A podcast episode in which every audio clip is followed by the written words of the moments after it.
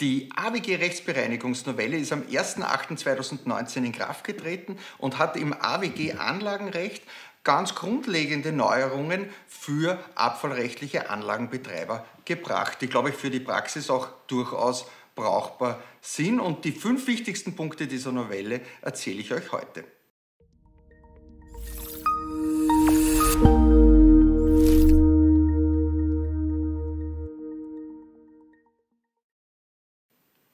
Hallo und herzlich willkommen. Mein Name ist Martin Niederhuber von der Umweltrechtskanzlei Niederhuber und Partner mit Sitz in Wien und Salzburg. Und der erste wichtige Punkt dieser Novelle ist der Anzeigetatbestand für emissionsneutrale Änderungen. Schon bisher konnten wir emissionsneutrale Änderungen bloß anzeigen. Das Anzeigeverfahren ist ja ein bisschen schneller, weil die Nachbarn hier keine Parteistellung haben und weil sozusagen die Fristen auch ein bisschen kürzer sind.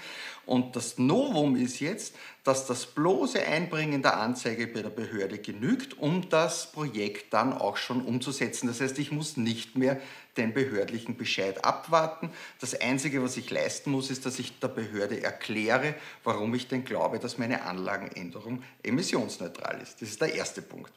Der zweite Punkt betrifft Lager für Abfälle. Diese Lager sind vom Abfallrecht ausgenommen, sofern sie der gewerberechtlichen Genehmigungspflicht unterliegen. Und das Gesetz definiert jetzt auf Wunsch der Länder, was denn auf so einem Lager alles passieren darf, ohne dass es gleichzeitig den Nimbus eines Lagers verliert und dann äh, zu einer genehmigungspflichtigen Abfallbehandlungsanlage wird. Ich darf so auf so einem Lager Störstoffe aussortieren, ich darf auf so einem Lager Abfallchargen zusammenstellen, ich darf die Abfälle auch zerkleinern oder verdichten, sofern es für spätere Transportzwecke äh, dient und trotzdem ist es dann noch ein Lager, das als gewerberechtliches Lager vom AWG-Regime ausgenommen ist. Der dritte Punkt, klassisches Abfallrecht, es geht um das Abfallverzeichnis.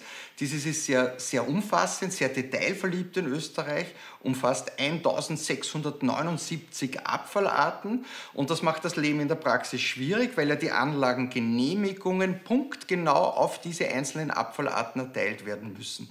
Und das Gesetz sagt jetzt, wir wollen diese Abfallarten in Abfallartenpools zusammenfassen, also clustern inhaltlich, sodass dann die Anlagengenehmigungen viel einfacher für diese einzelnen Abfallartenpools erteilt werden können.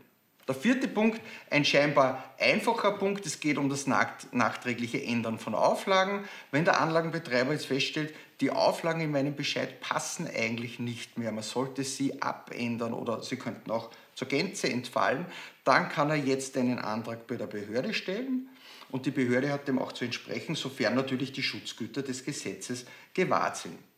Der fünfte Punkt, Paragraph 78 Absatz 23, den gab es schon mal. Das ist die Generalamnestie für alle Anlagenbetreiber, die versehentlich keine AWG-Genehmigung erwirkt haben, sondern eine Genehmigung zum Beispiel nach der Gewerbeordnung. Und die können im Wesentlichen strafbefreit jetzt von diesem falschen Genehmigungsregime ins AWG-Regime hinüberwechseln. Dieses Window of Opportunity ist zeitlich begrenzt. Es geht nämlich nur bis zum 31.12.2020. 21.